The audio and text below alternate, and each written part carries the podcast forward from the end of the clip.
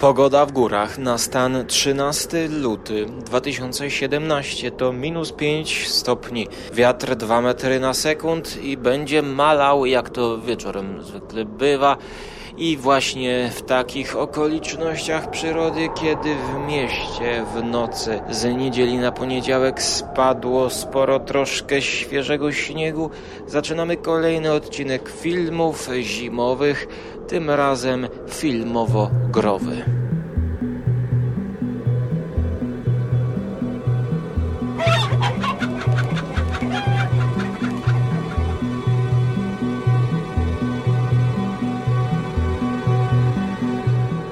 W miniony weekend nie zaliczyłem żadnego zjazdu na nartach, za to zaliczyłem upadek na lodzie na terenie płaskim. Całkowicie. Otóż pod domem był e, lód. Jako, że czekałem na, na całą rodzinę, aż wyjdzie z domu, tata już czekał w samochodzie, pomyślałem, kurczę, no jest tutaj ten lód, wezmę go skopę skopę nie kilofem, tylko butem skopę ten lód, żeby nie było takiej sytuacji, że ktoś potem będzie chodził, ja będę chodził, tutaj tędy wracał i poślizgnę się na tym lodzie. A trzymając, bo akurat jechaliśmy do babci, trzymając w lewej ręce reklamówkę ze sklepu Bonito, w środku było tak komiks, jakieś dwie książki, e, gra planszowa w drewnianym pudełku oraz kamera. Zacząłem tak najpierw z góry kopać butem ten lód, żeby pękł z góry, a następnie zacząłem go wykopywać te drobne części, które już się skuły jak najdalej e, w krzaki. No i za drugim kopnięciem oczywiście stało się to, czego nie przewidziałem i się nie spodziewałem. Lewą nogą niestety stałem na lodzie. Więc skoro lewą nogą stałem na lodzie i prawą nogą zrobiłem zamach i kopnąłem w lód, to podczas kopnięcia no, było pewne, że na tej jednej nodze, nie wiedząc, nie pamiętając, że stoję na lodzie, dokonam przewrotki. I otóż to się stało. Przewrotka nastąpiła w bok, bo kopałem to wewnętrzną stroną prawej stopy, więc przewróciłem totalnie w, w prawy bok. I teraz w lewej ręce trzymałem tą siatkę. Po przeanalizowaniu upadłem na prawe biodro. Prawe biodro przyjęło cały impet, moim zdaniem, a następnie ręką prawą oraz łokciem zamortyzowałem resztę uderzenia. Pierwsze co poczułem to w kości ogonowej, pod kością ogonową poczułem po prostu tak au, tam najwięcej poszło. To było tak ułamek sekundy i spostrzegłem się, że leżę i jedyne co trzymam w powietrzu, w górze, to ta siatka z kamerą, z komiksami i z grą planszową. Po prostu, gdybym tego nie trzymał, to pewnie bym jakoś zamortyzował to dwoma rękami. A po prostu człowiek, no psychopata, jakiś geek, tylko ta kamera, no, no w sumie dałem za nią trochę kasy, kamera i, i komiksy, nie? Żeby się nie pogięło. Normalnie ja spadłem, a lewa ręka odruchowo cały czas do góry trzymam to, żeby to nie upadło na ziemię. Książki, ani reklamówka nie dotknęła ziemi. Pozbierałem się, wstałem i niby nic mi nie było. Aż sam byłem zdziwiony i jestem zdziwiony, że nadgarstek tak mało przyjął, no bo nawet mógłby się mocno, powinien mnie boleć do dziś. A nadgarstek przejął to drugo, drugie uderzenie, ten jakby after, after hit powiedzmy. Następnie na łokieć i też nie było to zbite. Więc po przeanalizowaniu, no niestety biodro to przejęło. Nic mi się nie złamało, nic mi się nie potłukło, ale powiem wam, że te, to całe uderzenie przez to biodro, jeszcze tak nigdy nie, nie poślizgłem się. Nie, nie miałem takiej sytuacji, żeby na lodzie gdzieś poślizgnąć się i złamać jakiś obojczyk albo skręcić sobie kostkę, co, co częste jest. Słuchajcie, to całe uderzenie, mam wrażenie, weszło mi w całe ciało, bo ja dopiero po czasie, to było wczoraj, to, czy przedwczoraj, to było w sobotę, więc ja, że tak powiem, w sobotę wieczorem i w niedzielę zaczynałem to odczuwać powoli. Na przykład jak ja się położyłem w sobotę, to zacząłem odczuwać, że tak, to część tego poszła gdzieś w biodro i mam wrażenie, że wszystkie organy w środku mi się poodbijały. Wieczorem w sobotę zaczęła mnie boleć lewa stopa która, że tak powiem, w ogóle nie miała e, uderzenia. Tak jakby wszystko poszło w lewą stopę. Potem głowa, no głowa mnie jeszcze też pobolewa. I to przez swoją, że tak powiem, no, no też się chciałem popisać, tak? Bo ludzie już czekali w środku, ja chciałem ich trochę rozśmieszyć, że no człowiek wyszedł i kopie w lód. No niestety.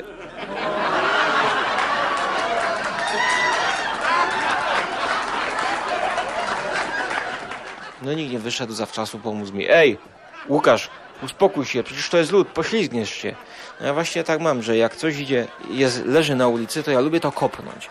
Ja nie lubię śmiecić, ale jak już widzę kubek, który ktoś rzucił, to ja mam taką fanatyczną przyjemność, że a, uderzę sobie ten kubek. Takie wiecie, takie guilty pleasure. No teraz na przykład mi się kolano przypomniało, no to prawe kolano, tak jakbym poszedł na cały bok. No nie wiem, tam kurtka, rękawiczka to nie wiem, mało co to zamortyzowało. Jedynie, że pasek mam tak e, po prawej stronie, tak, ale no nie, nie, nie wiem, no po prostu boli mnie prawa noga, co nieco jeszcze gdzieś mnie strzyknie.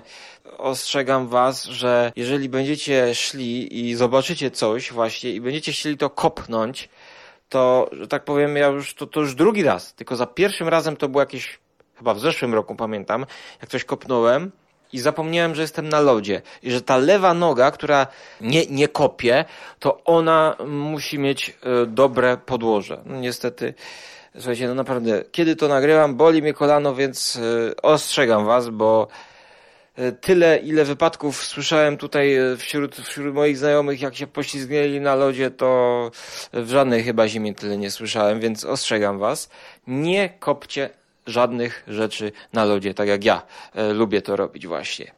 E, a dzisiaj, jeśli przechodząc do takich przyjemniejszych, zimowych, kulturowych przyjemności, to mam dla Was dwie propozycje. Mm, nowy film z 2016 roku, Call of the Wolf, e, a właściwie, przepraszam, to jest nawet 2017, premiera 7 luty, więc świeżynka.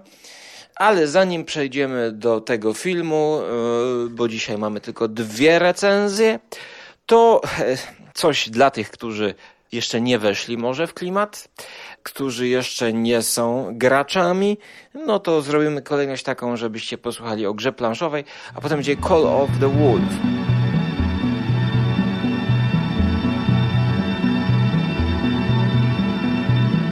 Teraz cofamy się do roku 2010 do wydawnictwa polskiego e, Rebel bodajże, który również jest jednym z największych sklepów w Polsce sprzedającym gry planszowe na odległość wysyłkowo, no również jednym z droższych, więc polecam używać wyszukiwarki eShop.pl tylko do gier planszowych stworzonej. Rebel wypuszcza grę polskiego projektanta Adama Kałuży.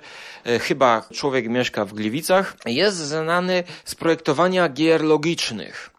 E, gry logiczne, prosty pomysł, no wiecie, szachy na przykład. Ten człowiek bierze się za grę, mm, która ma być klimatyczna, która ma mieć jakąś fabułę. Mm, która jest e, odzwierciedleniem jego pasji. Facet lubi się wspinać.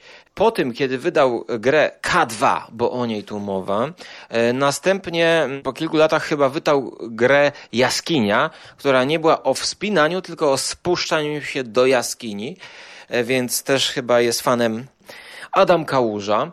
Gra zekranizowana przez Jarka Noconia. No tutaj grafiki jakieś nie są ekstra rewelacyjne. Gra od jednego do pięciu graczy. Od jednego do pięciu graczy, uwaga.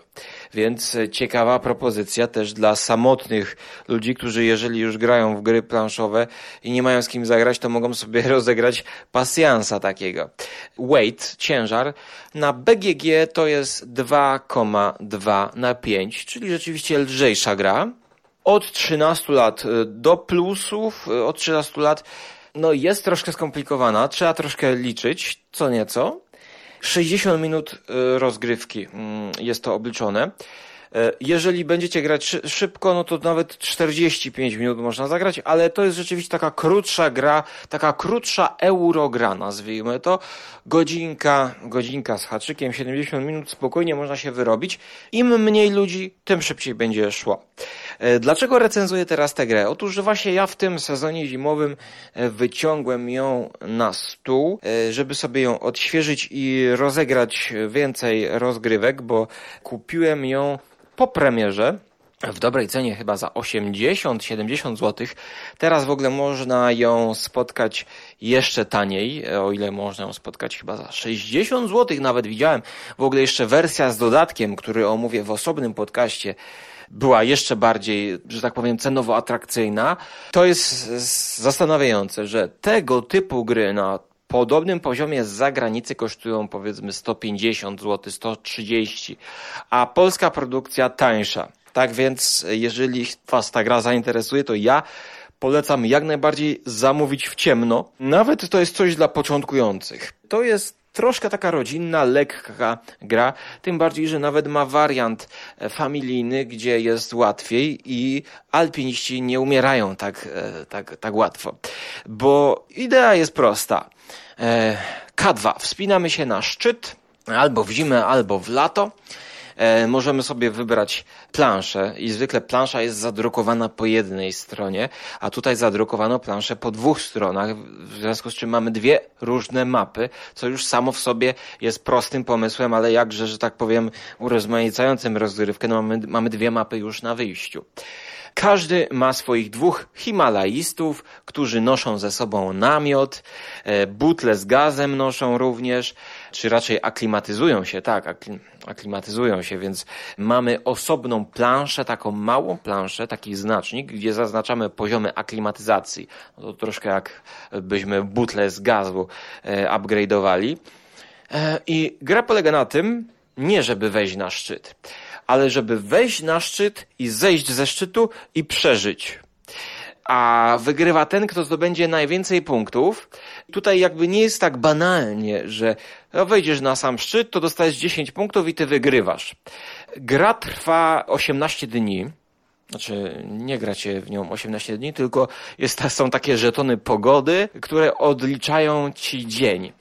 I każdy żeton to jest bodajże 18, to jest jakiś dzień i w każdym dniu jest inna pogoda, którą się zmienia. Ona ma na ciebie jakiś tam wpływ, e, może ci pomóc bądź zaszkodzić. Ona wyznacza ci czas rozgrywki. A rozgrywka jest prosta, ponieważ każdy ma swoją talię kart z określonymi akcjami. Przykładowo, idziesz do góry o trzy pola. Idziesz do góry o jedno pole albo o dwa pola. Tak więc ruch albo aklimatyzowanie się, czyli tak naprawdę odpoczynek, e, zaczerpnięcie powietrza świeżego. Ono, organizm ludzki musi, e, że tak powiem, na wysokie wysokości wchodzić powoli, żeby się przyzwyczajać, żeby tlen tam odpowiednio się rozchodził i ten mechanizm jest dosyć tutaj realistycznie, e, jak na grę planszową, wprowadzony. Oczywiście białą herbatę popijam, nagrywając to, no bo biało, śniegowo musi być. Gra polega na wykładaniu tych kart i wprowadzaniu tych akcji w czyn. Wszyscy gramy na tej samej planszy i wszyscy inaczej trochę rozdysponowujemy te karty. Więc jeden będzie szedł szybciej, drugi będzie szedł bardziej asekuracyjnie i teraz wygra ten, kto jakby najbardziej zoptymalizował, naj, najlepiej swoje karty dobrał do warunków pogodowych, do tego, co się dzieje na planszy, bo czym wyżej, tym jakby jest ciaśniej, tym mniej miejsca na poszczególnych polach. Bo ta gra wygląda mm, w taki sposób, że macie zdjęcie góry i takie kółeczka. To są pola, po których możecie wchodzić stawiacie pionkę na tych polach i pniecie się do szczytu. Ale te pola mają swoje określone, no takie bym powiedział, hmm, specyfikacje. Czym pole wyżej, tym trudniej na nie wejść, tym więcej punktów z kart musisz na nie wydać. bądź też czym wyżej, tym mniej ludzi może być na jednym polu. No to jest logiczne, to jest klimatyczne, to jest fajnie dobrane właśnie mechanika do tego, co się dzieje na planszy. Czym wyżej wchodzisz, to tam na samym szczycie już tylko jeden człowiek może być. Więc jak jeden człowiek ci tam zablokuje, to tam nie wejdziesz. No ale raczej wątpię, żeby cię zablokował, no bo jednak możesz umrzeć.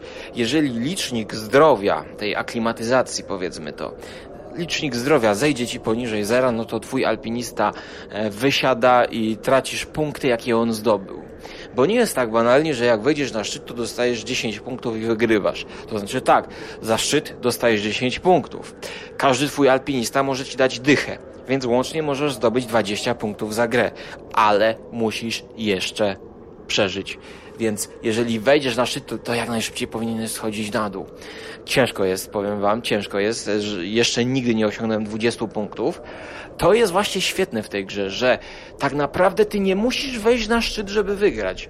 Możesz wejść na przykład do połowy trasy, zdobyć powiedzmy 11 punktów dwoma alpinistami, a twój przeciwnik, który pokusi się i zaryzykuje za mocno, wchodząc na szczyt, może zginąć i straci wszystkie punkty, jakie zdobył jego śmiałek i ty wygrasz. Więc ciekawa, ciekawa gra. E, nie trwa długo. Nie jest też zbytnio losowa, bo jedyna losowość, jaka tutaj się pojawia, to z tych kart. To działa w ten sposób, że każdy z nas ma. Ups, telefon mnie przestraszył. No, nie wiem na czym skończyłem. E, trochę się zamotałem, ale dzisiaj niestety musi być taka luźniejsza atmosfera, bo nie jestem w dobrej kondycji, jak już opisałem na początku. Suma summarum, grę polecam. Ja bym jej dał 7 na 10 i chyba jest to dobra pozycja do zapraszania jakichś początkujących graczy, bo Oczywiście, no na, najlepsza to jest według mnie, znaczy jedna z najlepszych to jest Ticket to Ride, czyli wsiąść do pociągu. Familijna, mm, bardzo fajna gra, w wielu wydaniach, z wieloma mapami. Natomiast ta też jest świetna na, e, na taki okres. Ona jest taka dosyć elastyczna. Można na przykład skrócić sobie grę, odejmując kilka dni wyprawy. Swoją drogą właśnie e, również udało mi się zagrać w dodatek do tej gry, jaki wydano, e, czyli Broad Peak. E, bacie tak, K2 to jest ta najwyższy, to jest ten szczyt najtrudniejszy, który nie został zdobyty zimą. Obok jest K3, zwane e, Broad Peakiem. I Broad Peak dodatek też mam. Natomiast Broad Peak będzie zrecenzowany i omówiony w osobnej audycji jako dodatek. Również też będę mówił o tej K2. Z tego względu, że może niektórzy z Was pamiętają, ale właśnie na ten Broad Peak tam wchodził mój e, znajomy Tomasz Kowalski, e, który już niestety tam został. I właśnie, że tak powiem, ja e, mam wersję, znaczy mam ten dodatek Broad Peak po nim po nim mam ten dodatek, bo on dostał grę K2 i wraz z dodatkiem Broadpeak właśnie przed tą nieszczęsną wyprawą. E, tak więc to omówimy sobie i pogadamy jeszcze o tych ciekawostkach nieszczęsnych w osobnej audycji. Udało mi się teraz jakby w tym sezonie zagrać w ten dodatek, e, który właśnie e, dodaje wam nową mapę, Broad Peak. E, oczywiście to było przed tą wyprawą, przed tą e, całą tragedią tych polskich Himalajstów, którzy tam wyruszyli, więc jakby w tym wydaniu nie ma nic, żadnego nawiązania do tej wyprawy, tylko do tej wcześniejszej z lat 80. No bo tutaj tak jak na K2 macie tam w instrukcji jakieś ciekawostki o tej górze, takie geograficzne powiedzmy. Więc ja oceniam tę grę pozytywnie, choć no, muszę przyznać, kilka lat temu w pewnym okresie, no, że tak powiem, nie wyciągałem jej na stół, bo nie chciało mi się na to patrzeć. Po prostu, że tak powiem, negatywne emocje, yy, no, no były, że tak powiem, zbyt, zbyt silne, żebym, żebym, żeby mi się chciało grać, yy, znaczy w K2 to może jeszcze tak, ale już ten dodatek Broadpeak, no to już, no możecie sobie wyobrazić, nie? No to twój, wasz przyjaciel został na Broadpeak, a ja sobie tutaj gram na Broadpeak. ja sobie sam wchodzę. Tak więc trochę makabrycznie, no ale cóż, cóż, cóż mogę dzisiaj powiedzieć. Powiem, że grałem właśnie w, w, w, raz w tą mapę Broad Peak Ta mapa Broad Peak to, to jest właściwie nowa mapa, która jest też jakby z dwóch stron. Czyli jest ta inna góra, K3, daje wam znowu dwie zadrukowane plansze z jednej i z drugiej strony i co ciekawe, jakby tryby rozgrywki są inne. Na przykład w tym dodatku namiotów nie masz, tylko musisz kopać dziury w, w śniegu, a potem jeszcze jest druga trasa, gdzie jest w ogóle bokiem zrobione i macie możliwość takiego scenariusza, że zbierasz po kolei każdy szczyt, zbierasz punkty, musisz zrobić trawers. Tak więc bardzo ciekawie tutaj Polacy to wydali, bo zwykle jak kupujesz dodatek, to tam jest jedna plansza jakaś, nie? Agricola też ma dodatek, to tam jest jedna plansza i full różnych dodatków takich malutkich. A tutaj właśnie jest jakby kupując grę K2 z dodatkiem, mamy cztery różne inne gry. E, które jeszcze zmieniając poziom trudności i dobierając odpowiednio pogodę letnią, zimową, to masz 4 razy 2, to masz 16 różnych wariantów. To jest naprawdę bardzo dużo ciekawej rozgrywki, trybów rozgrywki za cenę, jaką e, taki zestawik chodzi. Tak więc ja polecam. Polecam, choć oczywiście kupno każdej gry w ciemno wiąże się z tym, że jeżeli wcześniej nie zagracie gdzieś w klubie, nie zagracie gdzieś u znajomego, to no, mechanizmy, nawet jeżeli podoba Wam się tematyka, mogą Wam nie zaskoczyć, że tak powiem, osobiście może się Wam to nie spodobać, e, więc gry często i to, czy ktoś coś lubi grę, bywa subiektywne. Ja polecam, jeżeli kiedyś będzie okazja w zimę, to z chęcią bym z Wami zagrał, jeżeli już nie ogram tej gry do nieprzytomności. A teraz przechodzę do recenzji filmowej.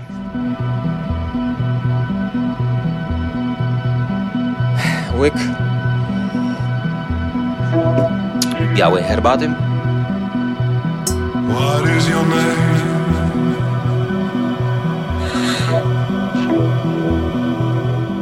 W jakiś dziwny sposób dotarła do mnie informacja, chyba przez YouTube, trailer. Zobaczyłem filmu zimowego, okazuje się nowy, 7 luty 2017.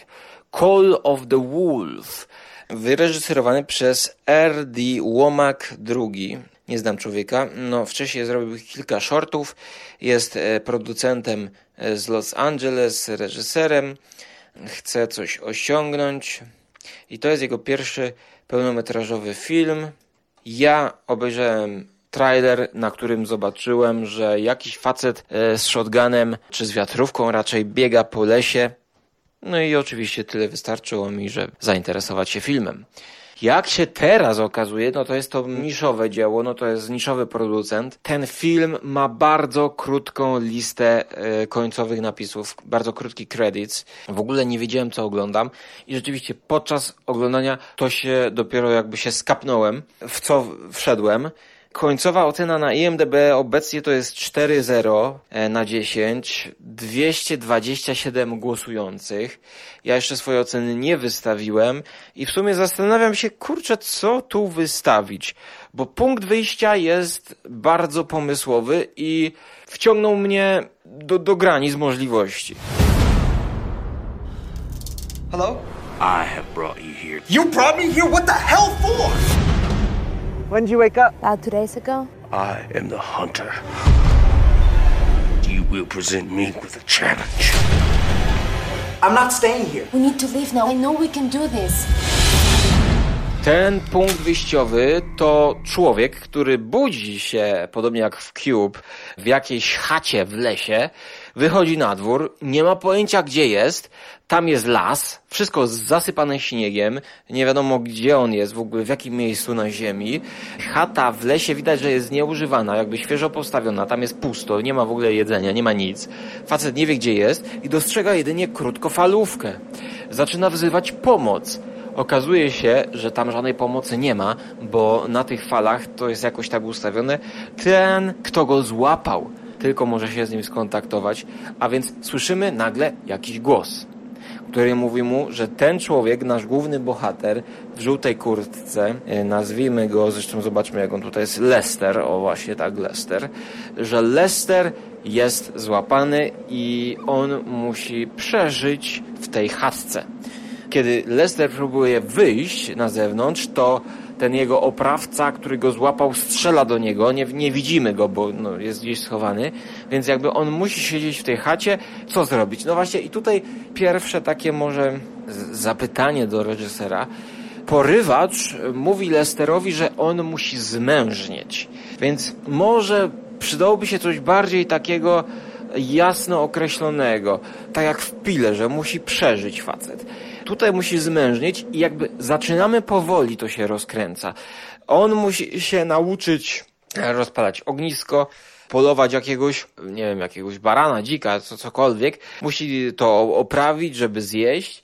No i to jest takie trochę dziwne, nie sądzicie, że za tym powinna stać jakaś taka głębsza, mocno zawiła fabuła rodem z, filmu Davida Finchera Game, gdzie coś, co wydaje się no coś na pozór takie niejasne, dziwne, potem okazuje się być jakąś super ekstra przemyślaną, zawiłą konstrukcją fabularną.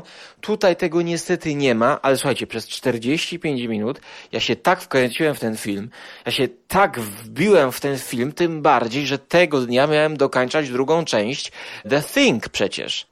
I ja w sobotę wieczorem, zamiast odpalić drugą godzinkę Carpentera, to odpaliłem, chciałem tylko tak 10 minut zobaczyć, żeby sobie to zostawić na środek tygodnia, to mnie to tak wciągnęło, że ja po prostu 45 minut przeleciało mi o tak. Tak mnie wciągnęło, że za jednym razem chciałem dokończyć, no ale miałem, że tak powiem, godzinę i po godzinie rzeczy Carpentera miałem już iść spać, więc musiałem przerwać ten film po godzinie z hakiem, ale wciągnął mnie pomimo że jest słaby. Wciągnął mnie chyba ten punkt wyjściowy, który właśnie jest rodem z The Cube. No, no wiecie, no facet budzi się w jakimś miejscu, musi rozwikłać zagadkę skąd się tu wziął, co się stało, dlaczego, co i jak. Piła, wcześniej Twilight Zone, nie chcę zdradzać, e, co się będzie dalej działo, ale jakby też no za bardzo nie ma co zdradzać. Ciekawe jest to, że na samym początku ta gra aktorska mnie przykuła, no bo to jest teatr jednego aktora yy, na początku, więc no, nawet byłem zdziwiony, że ja się tak, tak wczułem. Ale może właśnie dlatego, że to jest taki film maniacki o którym to już kiedyś mówiłem. Jeżeli ja bym jechał na narty do lasu, mieszkać w chacie w lesie, no to rzeczywiście to są świetne widoki do oglądania na, na telewizorze w takim miejscu. Tak samo jak kiedyś mówiłem o filmie Frozen, o narciarzach, którzy zaklinowali się i zacięli na wyciągu, wyciągu krzesełkowym, o filmie, którego Mando nie chce obejrzeć i nie chce gościnnie wystąpić. E, w filmach zimowych, tak więc chyba zaraz będę musiał prosić tutaj kogoś innego. Czemu nie właściwie? Więc to jest, że tak powiem, film, jeżeli jedziecie do chaty w lesie w zimę, to obejrzyjcie to. Nie trzeba się skupiać cały czas na tym filmie. Jak wyjdziecie się wysikać albo zrobić sobie grzańca, to wrócicie i nadal, że tak powiem, akcję będziecie łapać. To jak oceniać ten film? O, bo to jest, że tak powiem, sedno, co ja bym wystawił. To jest film no bardzo niskobudżetowy. Ja już wyobrażam sobie tego R.D. Łomaka drugiego, reżysera i producenta zarazem, który tak bardzo chce zrobić film, tak samo jak na przykład ja bym bardzo chciał zrobić film. Ma jakiegoś znajomego aktora, to jest Aleksander Ristik, no to zróbmy, zróbmy, zróbmy, nakreślmy film. No, on też trochę za bardzo nie pasuje do tej roli. Choć z trzeciej strony ja myślałem, że ten Lester tytułowy to tak dziwnie gra, no to może on będzie jakimś mordercą, który został porwany przez powiedzmy męża jakiejś kobiety, którą ten Lester, rzekomy morderca zabił i to jest kara dla tego mordercy, takie zesłanie do lasu. Ta gra aktorska po prostu jest słaba. Film w dodatku trwa za długo, bo trwa godzinę 45 minut i trzeba by to o pół godziny skrócić. Wtedy byłoby to bardziej żywsze, postawione na akcję. No a tutaj szczytem takiej grafomanii wydaje mi się jest scena, w której on już taki zrezygnowany siedzi z butelką w środku chaty i mówi sam do siebie, tak udając takim głosem, wiecie, że o tak, siedzę sobie tutaj. Mój ojciec kiedyś chciał, żebym zrobił swój biznes. Wiecie, kiedyś siadł, opowiedział mi, że moją pierwszą firmę założyłem wtedy i wtedy. No, no i tak gadał do siebie przez trzy minuty i to, to, to jest słabo, znaczy może, może i byłoby dobrze zagrane, gdyby cała reszta się też e, spajała w jedną całość, no to mi się zastanawiam, co tu wystawić, słuchajcie. You are here because you have sinned.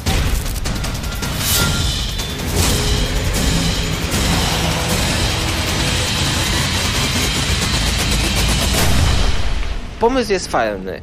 Tak, facet jest zamknięty w takiej chacie, nie wie co robić, no ale to nie ma tutaj, no nie ma nic, no nie ma nic potem, no to za, jeszcze zakończenie, to, to też nic nie daje, no. W ogóle, no też można by się też przyczepiać do takich rzeczy, że e, no facet jak już ma e, rozpałkę, ma krzesiwo tam, to powinien to krzesiwo trzymać w kieszeni cały czas, jakby chciał rozpalić ogień. No a no i gdzieś gubi na przykład. Więc scenariusz zdecydowanie do dopracowania, dialogi do dopracowania, wiele rzeczy do dopracowania. No i ja wystawię tak, tak powiem z dobrego serca ocenę 5 na 10. No ale weźcie pod uwagę, no tam w napisach końcowych było może nie wiem 10 osób odpowiedzialnych za ten film.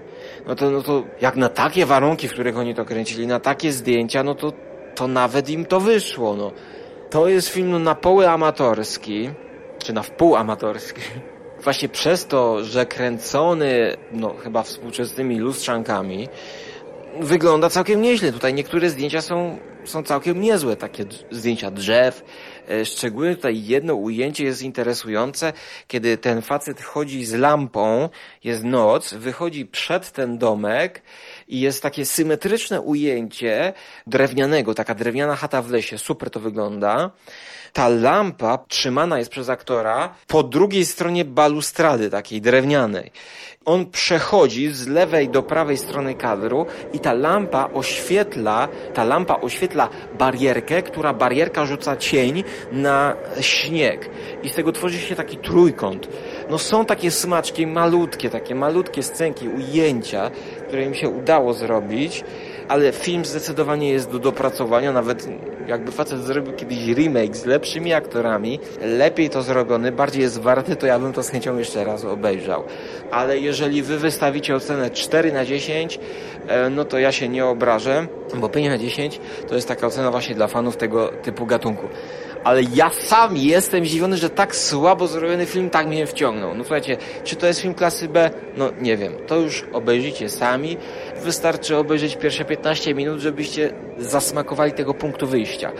Sami potem już po tych 15 minutach ocenicie, czy warto wchodzić, czy nie warto. Ode mnie taka ocena ambiwalentna. Trochę żal, żal mi tego reżysera się zrobiło, bo, bo widać, że facet ma pasję, coś takiego chciał zrobić. Ja obawiam się, że jakbym chciał właśnie coś takiego maniackiego zrobić właśnie dla fanów filmów zimowych, to że mogłoby wyjść e, coś takiego, jeżeli by film nie wyszedł, jeżeli nie miałbym um, dobrego castingu, dużych możliwości finansowych, to mogłoby wyjść coś takiego, ale ja, że tak powiem, tutaj doceniam pasję, także widać, że facet lubi zimę, widać, że w ogóle ta lokalizacja tej chaty w lesie to naprawdę, no, za taką chatę w lesie to podejrzewam, że gdzieś w Karpaczu to trzeba by sporo zapłacić, żeby coś takiego wynająć. Tyle ode mnie. Mam nadzieję, że się wykuruje po tym upadku nieszczęsnym lodowym. No, wolałbym pojeździć, a znalazłem górę dobrą. Planowałem 18 jechać w góry, tak więc będę do Was wracał, będę Wam relacjonował w następnym odcinku więcej o Carpenterze The Thing, a pamiętam, przypominam wam, że jeżeli wy coś takiego zobaczycie nowego, właśnie coś w stylu Call of the Wolf, ja to sam zauważyłem, więc, więc oj, oj, oj, nie, nie, nie śledzicie, nie śledzicie rynku filmów zimowych to koniecznie dajcie mi znać. No a tymczasem ja już się z Wami żegnam i pozdrawiam. Do usłyszenia w przyszłości bądź zobaczenia na Żarłok TV. Cześć!